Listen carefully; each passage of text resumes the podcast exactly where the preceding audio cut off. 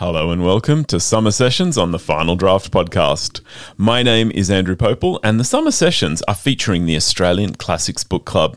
The Australian Classics Book Club is a way to look back on great works of Australian fiction and through a panel discussion explore these books in their context and their resonance for our reading today. Now, the Final Draft podcast is all about books, writing, and literary culture. We broadcast from the studios of 2SER in Sydney, and we are dedicated to exploring Australian writing. This is a chance to look at the issues that drive each author's storytelling, help you discover more from the books you love. Now, 2SER broadcasts from the lands of the Gadigal people. I record on the lands of the Darug and the Gundungurra people. I want to acknowledge the traditional owners of those lands and pay my respects to their ongoing connection to their lands, acknowledging these are unceded lands and that treaty has never been made with Australia's First Nations. Today on the show, we are going to be looking back at Death in Brunswick from Boyd Oxlade. This is a tremendous dark comedy, a fantastic way to visit Melbourne in the 80s, and just an all round fun read. Thank you for joining me here on the Final Draft podcast. I hope you enjoy this panel discussion in the Australian Classics Book Club on Boyd Oxlade's Death in Brunswick. We're here for the Australian Classics Book Club.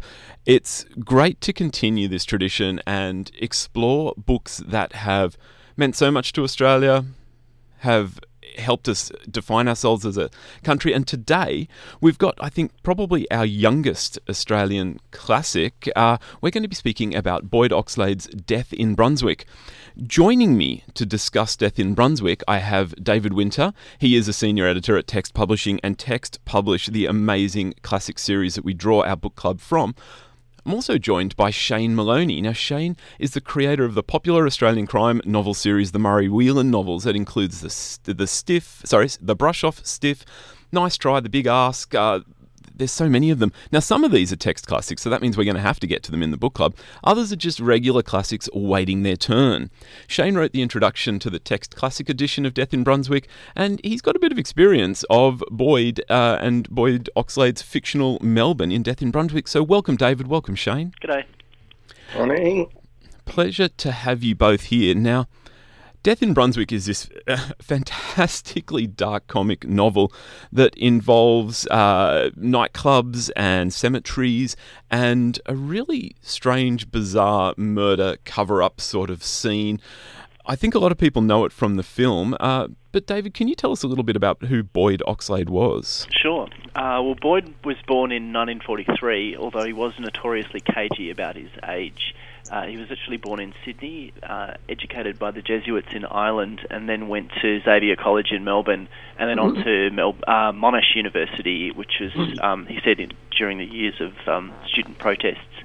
He lived in inner city Carlton before the suburb was gentrified, and uh, he had a little bit of a stint in a chicken shed there in Carlton. He worked as a cook and a gravedigger, like his characters Carl and Dave, but he was mostly on the dole, uh, and I think one, one of his stretches lasted for nine or ten years. Death in Brunswick, uh, set in the early 80s, appeared in 1987. He wrote the screenplay for the 1990 film, which continues to have a huge cult following. Uh, somewhat ironically, it starred two Kiwis, John Clark and Sam Neill.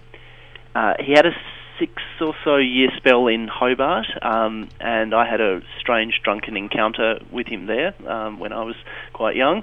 And he uh, returned to Melbourne, um, but didn't publish any further um, works. He he wrote a screenplay called Ron Elms, The Flying Butcher of Alamein, and he was turning it into a novel uh, at the point when he died, age 70. So that was in 2014, and uh, Text hoped hoped to publish that novel, but it wasn't completed he may have only been a one hit wonder, but it is an amazing hit, uh, brilliant dark comedy, and it's really lasted.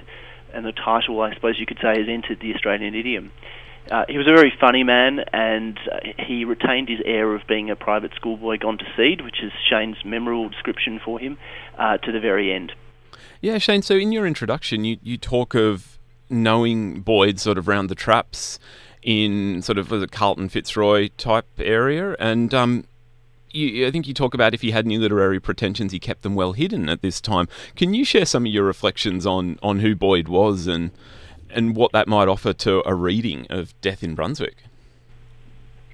yeah, excuse me, I'm a bit croaky today. Um, I don't think I ever saw Boyd outside licensed premises.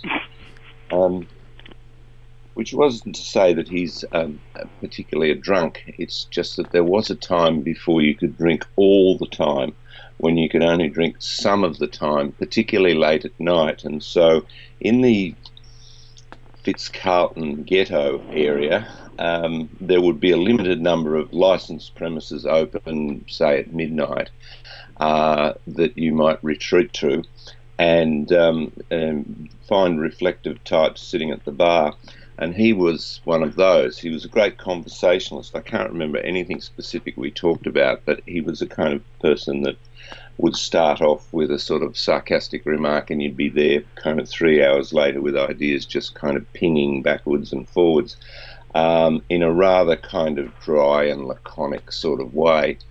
Uh, so that's um, really how I knew Boyd. Um, you know, he was uh, he was quite sort of erudite. I mean, there wasn't anything that you couldn't talk about, so we could, um, you know, devote um, devote our attention to anything from, you know, James Joyce to the um, the, the you know, saving the lesbian whales, and um, um, I was quite.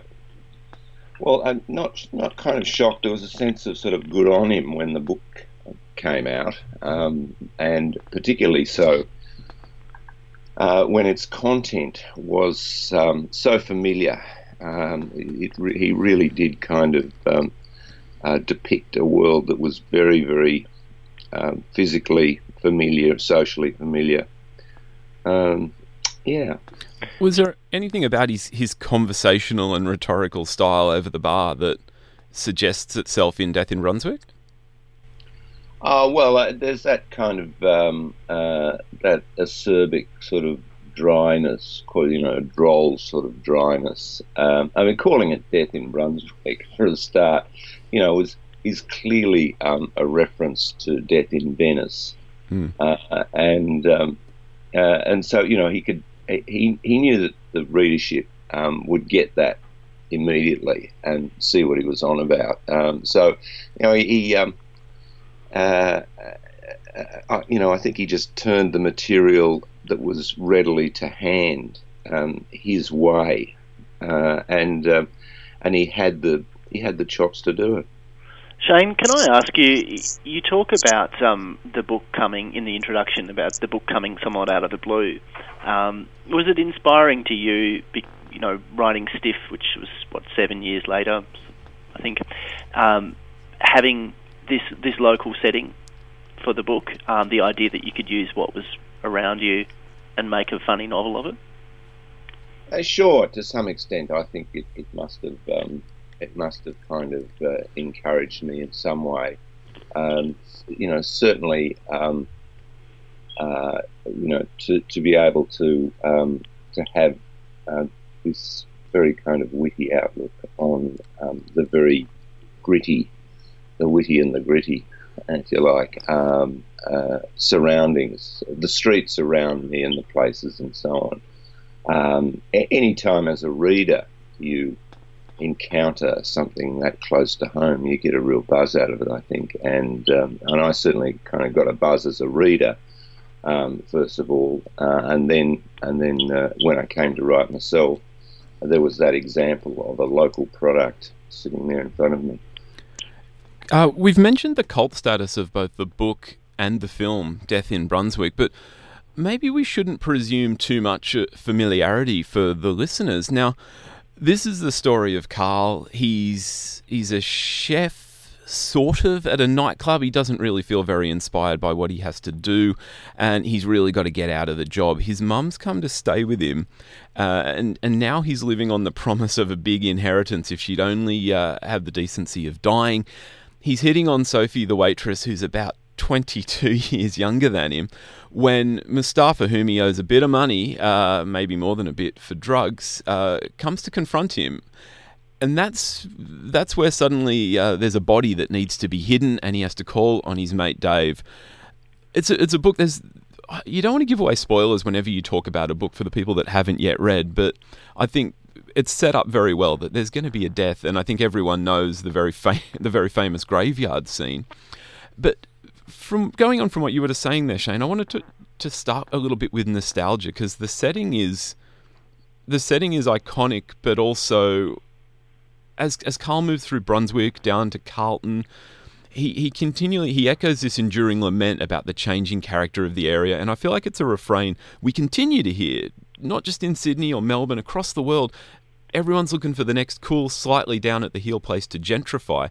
And Carl seems like this perfect vision, the paradox of gentrification. He hates his poor situation. He wants that money. He wants to rise above it. But he hates equally the type of person he'd need to become. This is a very Melbourne novel. Can you guys talk to me about the area and maybe the nostalgia for that time? Shane, I think this is over to you. Mm, yeah, look, it, it probably is. I know that I know the territory pretty well. Um, he, you know, he worked at a um, he worked at a nightclub, which was obviously um, a place called Bombay Rock in Phoenix Street, uh, which was um, one of the main kind of rock venues for the city in terms of the acts that it put on, but uh, was was guarded at the door by absolute kind of barbarian brutes who were like kind of extras out of Vikings, you know, uh, who throw you down the stairs as soon as look at you, um, and uh, the deal at those sort of venues under the licensing terms was that you could only drink um, or you could only serve drink if uh, if the patrons were having substantial refreshment. Um, what this meant was that when you went in, you got a raffle ticket um, page just out of one of those little cheap books of raffle tickets, and this entitled you to either a a slice of pizza that had sat in the Bain Marie for um, several hours, or um, two um, thrice deep fried dim sims, uh, or uh, about five chips, um, which were sort of remarkably soggy. Nobody ever really took the food, they, unless they were kind of too drunk to be able to tell what they were doing. So, um, you know, and all of this came from some clearly greasy, filthy kitchen down below. People were focused on a completely crowded band room and, you know, seeing all of the major acts in the country. So um, that was very, very familiar to me. I mean, the, the cook there would have been about the lowest of the low in the world's pecking order. And then Brunswick itself um, was, um, you know, unravaged by um, apartment complexes and um, and the high cost of of real estate, and was still uh, essentially a kind of migrant and working class suburb with um, lots of uh, small houses packed into the bottom end of it, into the southern part of it.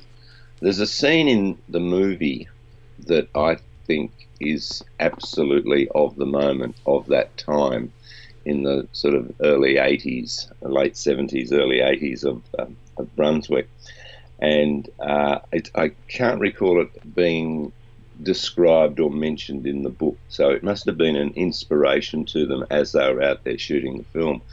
But it's just a scene in a deserted street at the height of summer. Uh, there's there's a wind blowing an empty can down the gutter. Uh, Carl is trudging off somewhere, and he walks past two little boys about seven or eight years old, and they've got sticks and they're laying into a tree that the council has planted in the, on the in the footpath. You know, there's the, a little square of asphalt's been dug up, and the council has planted a tree with a stake. The whole thing's about sort of a metre and a half tall, and these two kids are just beating the daylights out of the tree. And I thought, that's it. That's the Brunswick that I moved into. you know, uh, so. Um, uh, and there and there was a much larger Greek presence in in this postcode as well um, at that time. So I mean, in so many ways, it was uh, very sort of um, spot on um, physical and social description of uh, Carl's world. Is it strange to feel a nostalgia for that? Because I mean, I'm I'm in Sydney. We have lockout laws, and just the idea that there's I don't care how dingy it is that there's a, a club that's going to be playing the hottest, greatest bands into the evening seems strangely exotic to me. I mean, it's not like we don't have band rooms, but it it seems like that was a time that I'd like to go back to, at least you know for a visit. Well, uh, yeah, I, I, uh, I guess it uh, it did have its charms. You um, oh sorry, Dave. No, I was just going to ask, um, Shane. You've uh, situated the book between um, Monkey Grip, which of course is Melbourne as well in the late seventies, and Praise Brisbane in the early 90s, or probably set in the late 80s, I guess. But in a sense, the book is it's also a, a bit of an outlier, because, mainly because it's it's very funny. So the, I was trying to think of what was around at the time that was similar, and I thought of maybe Colin Talbot's um, Sweethearts. Do you remember that yes. one? Yes, I do. Yeah. Yes, that's right. Uh, that's right. And and you know this is this was another product of um, the the then fleeting um, you know, Carlton literary intelligentsia. Uh, Sweethearts definitely. Um, Sweethearts has a character who's um, who's so dopey when he finds um, other men's clothes in the bedroom in his bedroom that he shares with his girlfriend. His first reaction is to think how considerate she is to have bought him some clothes, and how and how how typically kind of unworldly she is that she's bought them all the wrong size. Um, so, uh, you know, um, uh, I, yeah, certainly Sweethearts. Um, I don't know. Were there other examples? There weren't a lot of uh, books. No. Well, I guess I just feel that it, it sort of sits in that lineage of um, of gritty realism and, and that kind of grungy feel, which is it's very easy to trace through um, from Monkey Grip onwards, and yet there is it, it, it really has something different about it. It's that really sardonic um, tone and the obvious Evelyn Waugh influence and the just the the uh, the wittiness of it really that it's prepared to send up everything as, as well as observe it uh, in fine detail. Oh, I think it's a very well put together book. Um, the this um, creeping idea that creeps up on uh, uh, on Carl in the course of, of the book doesn't um, really kind of make itself explicit until quite late, and it's almost like a book with a punchline. I mean, the the penny drops in the last few paragraphs, mm. um, and and it's just it ends kind of you know marvelously, I think, um, which is. Uh, you know, which is a considerable achievement. It doesn't just kind of, uh, you know, peter out. It's not a crime story in any kind of conventional sense. I mean, after all, they they get away with it. Uh, but um, uh, I don't think that's too much of a spoiler to give away at this point. But um, the deftness with which he kind of handles Carl's combination of, uh, of, of sort of ambition and sloth and uh, and um, uh, just um, being hanging out, waiting to see what will turn up, uh, and then um, things getting completely out of hand. I, I think I was probably more inspired by, by that idea that um, that things can get seriously out of hand very very quickly. Um, that that was uh, as much as the setting in Brunswick. It was that sense uh, in uh, Death in Brunswick that um, that that uh, informed Murray Whelan's development. Mm. And he never lets it um, tip over into farce. You know, it never gets silly, uh, despite always. Yeah.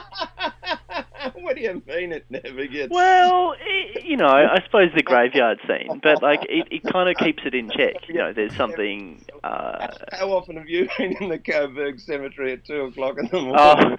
Oh, Shane, I probably shouldn't say that on the air. So.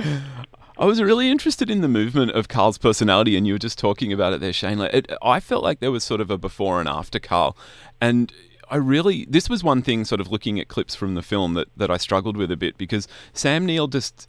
And I, I could be putting all the roles he's played onto this one character, but he seems a little too smooth, a little too suave and confident. Like Carl, at first, he's so earnest and anxious. He almost seems like he's younger than everyone, even Sophie. He's like a like a child. Yeah and then you get to the chrysalis point of the killing, and then he goes through. I, I, I've in my notes I've written down he's he's Raskolnikov on meth. It's just like the the guilt consumes him in this frenetic way, and then what emerges at the end. You know, Shane, you just alluded to it. It's such a brilliant cliffhanger, and it it feels like a wholly different Carl that we have in those last few pages. It just, I, I really noticed that on on this read through. He's so old, really, and so much of his uh, existence is about kind of covering that up because everyone in the in the club and and Sophie obviously are so is so much younger than him, so he knows he's kind of out of his depth and uh, he's going to be showing up. And yet at the same time, he they're all so much more sussed than him, and it takes him forever to kind of figure anything out. I was also really interested in the way perspective is used, and there's that really interesting section in the in the middle, the death section, where we jump between Carl and Dave and back and forth in time, and then a really sort of just towards the end, there's a completely out of character with the rest of the book moment of Carl's mum's perspective. Yeah, he shifts, uh, and then he shifts back to Dave again. So he does these very neat point of view shifts that um, I think are very smooth. Like it's pretty impressive, really. Like it's quite a difficult thing to do. They're wonder uh, they're wonderfully done, but it, it got me thinking about how I was reading the book, and for the first part where we're in Carl's head, it it does feel frenetic. It feels close, and I, you know, as much as I was feeling this nostalgia for going back to to a, a Melbourne with bands all night, I I also sort of I didn't want to. I, I felt like I was on a trip with Carl and I was coming down badly. Uh, and then we move to Dave, and Dave's such an interesting character because he's he's kind of got it together. There's even the even a point where I think um, is he in the grave, and and Carl looks at Dave and he, he says, "Dave, you're enjoying this." And Dave's just a fascinating a fascinating character in that way. I think uh, Carl's uh, Carl's a great character because he's such a no-hoper, and things only start to go right in his life when he kills someone, and and and, uh, and suddenly things uh, are, are all kind of turning around. You know, he's got the girl; she's younger. You know, he's starting to have sort of ideas. Um, and there's definitely a kind of uh, a lot more uh, spring in his step um, after this terrible thing has inadvertently happened to him. He's felt like he, he's felt his entire life he, he could never do anything. He'd never take uh, you know his life in hand, and he realizes he can when he, he takes someone else's life. That's Yeah. that's dark. Yeah. of course, he does also start, um, you know, touching himself on a tram when looking at middle-aged women. So, um, Yeah, this would be this would be a hard book to imagine. Uh, you know, making a huge splash right now. I mean, it'd make a splash, but I wonder how it would be received. Um, we've mentioned Carl's mum there. She she doesn't uh, get much favour from him, and women in general in this novel get a really hard time. Like through Dave and Carl's eyes, like Carl's wife Prue, we never meet, but she is just rubbished constantly by him simply because you know she was obviously um, social pressure meant that she didn't feel like she could come out as a lesbian until she'd been married to Carl and couldn't take it anymore. And Dave's wife June also, I think you describe her in the intro, um, Shane, as uh, a shrew or something along those lines, and um, but she's also the hard line to kind of Dave's sort of laconic socialism. She she still is is carrying the flame. It seemed to me. Ah, yes, but Sophie's the key to um, to Carl's outlook, um, and and I think um, to Boyd's as well. Uh, the, part of the appeal of, that Sophie has, a very strong part of the appeal that Sophie has, uh, is that she does not make the kinds of sexual demands on him, or the uh, that um, that the women he has known uh, have. That is to say, women who are probably um, infused with some degree of um, uh, assertion about their own sexuality. So uh, she's uh, Sophie. Um, Sophie um, doesn't want him to do things that he does that he, that other women have clearly demanded of him that he does not particularly enjoy. Um, there's a circumlocution for you. Yeah. Uh, you can work out what that means. I feel like Carl would Carl would not enjoy 2018. and he well uh, and also um, he does not place demands on her which um, uh, which she thinks that Greek men would.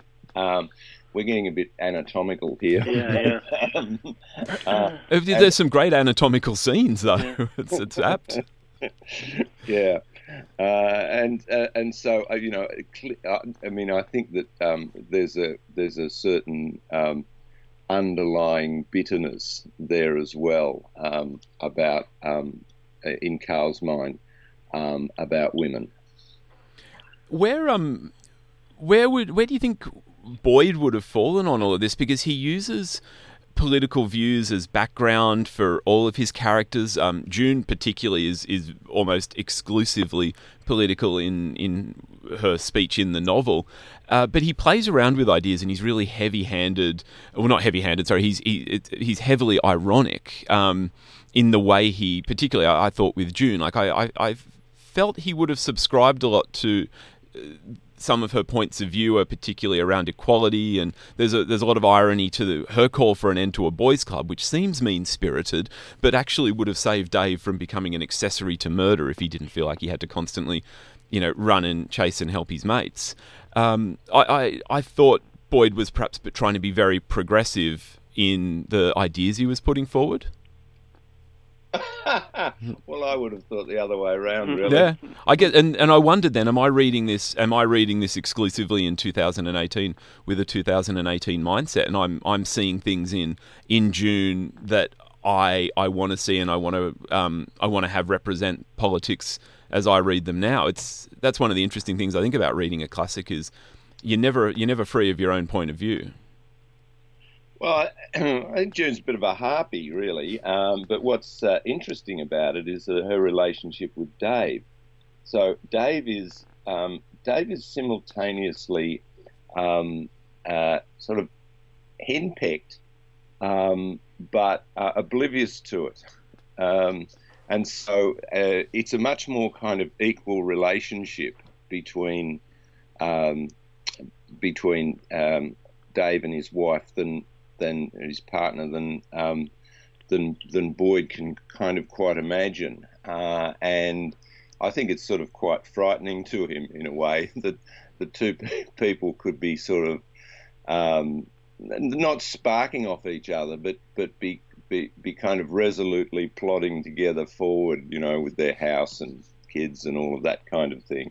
Uh, and it's that it's the kind of contest between the two of them in which there are and sort of clearly no winners or losers. It, their personalities. Um, you know, one of them, this sort of rather kind of um, um, shrewish wife, uh, and and the guy in the sort of you know bluey singlet with a with a mouthful of um, sort of uh, you know nails ready to go and you know hammer up another plywood partition because there's a baby on the way or something. You know. I felt like there was there's a, a, maybe a respect that Dave has for June that maybe he doesn't even have the vocabulary to articulate at the time. And I, I was actually really interested as you were talking there, thinking about their kids because they've got all boys. June is, you know, really quite openly disdainful of men, and um, especially the men in her family. Uh, I'd love to know. Uh, you know, we're never going to get a follow up book where we find out how Dave and June's boys grew up, but they'd be fascinating men to meet right now with um, with that family environment. Well, I guess, yeah, I guess so. Uh, the sequel, you'd be you'd be up to death in Brunswick Five or something by that stage. I think. Yeah, well, the property prices would go down with all that death. um, not even that would affect it, and you could right now, you know, in Brunswick, the Greens candidate could beat an Italian pensioner to death in Sydney Road with a solar panel and it wouldn't affect their vote. perhaps, um, perhaps before we wrap up, we should just do a little bit more uh, around ideas of the film because the the book and the film are very different beasts and we've talked about them being, uh, you know, classics and um, but which which one which one do you think is more enduring? Because um, Shane, as you mentioned in your introduction, there's a bit of a happy ending tacked onto the film. Which one which one perhaps is more enduring, and which one do you like more? Uh, look, this is a book club, isn't it? Let's not mm. talk about the film. Let's talk about my books. Fantastic. So we, we, we're talking about the well, you've we've got to talk about the brush off because you you just gave me the brush off on the film. That's right. That's exactly. I've stiffed you. Oh, very well done. um, you're going to talk about the books? well, like Death in Brunswick. so I can edit out everything else, and you've just smoothly segued. like Death in Brunswick, um, one of the things uh, that Death in Brunswick has in common, of course, um, with uh, the brush off is that they are both text classics. Uh, and uh, yes, look, I think that, Come on, Shane. having elbowed having elbowed my way. This has turned into an archery tutorial drawing that long bow. Yeah. It has, yes. Uh, I, I tell you, I mean, I think the film of um, of Death in Brunswick is excellent, but I I do uh, I do love the novel for its light touch. I just think it's it's just so deft, and um, uh, I only met Boyd a couple of times, a few times, but he was uh, such an entertaining man, and I think he knew exactly what he was doing with this book, and I hope that people read it. Um, and uh, it, you know, it's just got got really great gross out humour, and then just such um, cl- clever skill um, in its construction. There is a fascinating intersection there then because he, he was involved in the screenplay. He he was a co-writer on the screenplay. So having things like a, a happy ending sort of tacked on, I'm always interested in that process and what people are thinking. And because it was his process on his own book, um, they probably sit interestingly as, as, as different stories. But Shane, do you know the st- the story? Because I don't I don't know it well. But if you can tell us about the um, when they locked in a room or something, the director and and Boyd, because Boyd just couldn't be wrangled. And there was something about that if they had to stay in the room for however many days at a time with a constant supply of booze and food in order to get a screenplay together. Well, do you know that? There were I wasn't there, No. but there were there were there were um, there were kind of strong rumours that when John Ruane was um, um, adapting the film and uh, Boyd was writing the script that that um, that Boyd sat John Ruane in a school desk, a little standalone flat lids school desk in a in a room uh, which had no other furniture, and um, uh, he sat him there with a notepad, and then Boyd walked around the room dictating um, ideas and scenarios and dialogue and so on. Uh, and that's how they got. That's how they arrived at the script. But I don't know. That was that's possibly an apocryphal story. There were there were there were many um, um, um, versions, or there were many. There, there was considerable speculation. Um, uh, once on- once people had asked the initial question, which was, "Jesus, have you read Boyd's book?" Um, the next question was, "Have you heard they're adapting it to the screen?" And then, you know how they're doing that, you know. So there was a kind of sort of a sequence there, and all of them had a range of answers. Uh, but uh, yeah, I think that the um, the the happy ending um, was you know emphasised the difference between the film and the book because um, because in the, in the book the ending I think is terrific and it hangs in the air. Uh, and um, uh, it's going on inside Carl's head. Barely that you know the flicker of it is there. Uh, and uh, that is very very difficult to put on the screen.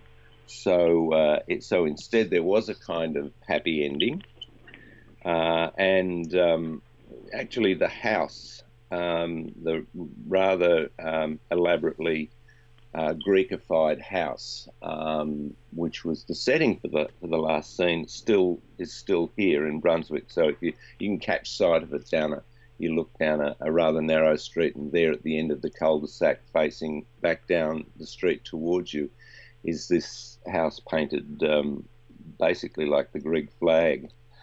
Um, and uh, so you know there are certainly there is certainly much of uh, of Boyd's world um, still that are still strongly um, there in the built fabric of Brunswick.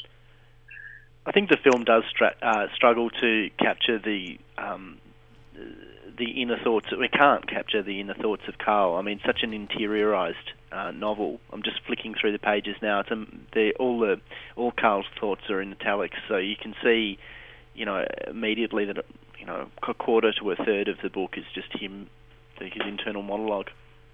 Mm. And uh, I mean, that's a problem that the, the filmmakers, the same team of filmmakers, encountered um, when they made the, the telemovies of um, Stiff and The Brush Off.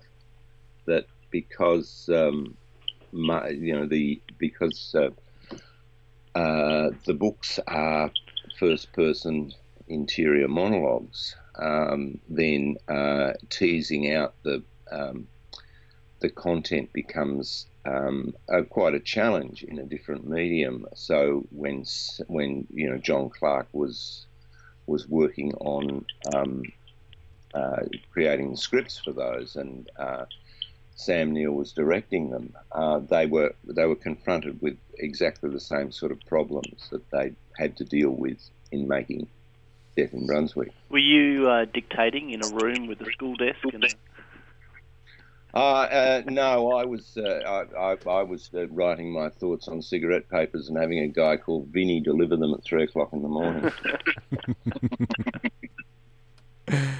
Uh. Have we? Um, does anyone have anything else we want to add, or have we reached a nice sort of?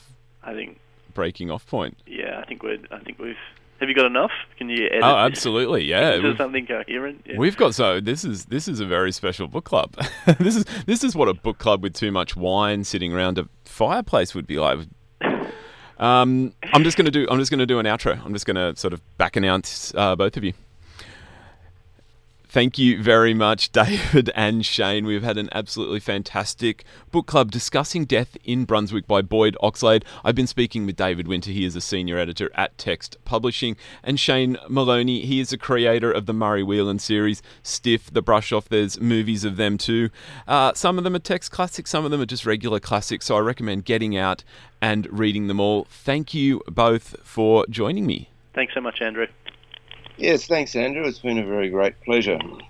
Thank you for joining us today on the Final Draft podcast. All summer long, Final Draft's summer sessions are featuring the Australian Classics Book Club, where today we explored Boyd Oxlade's Death in Brunswick.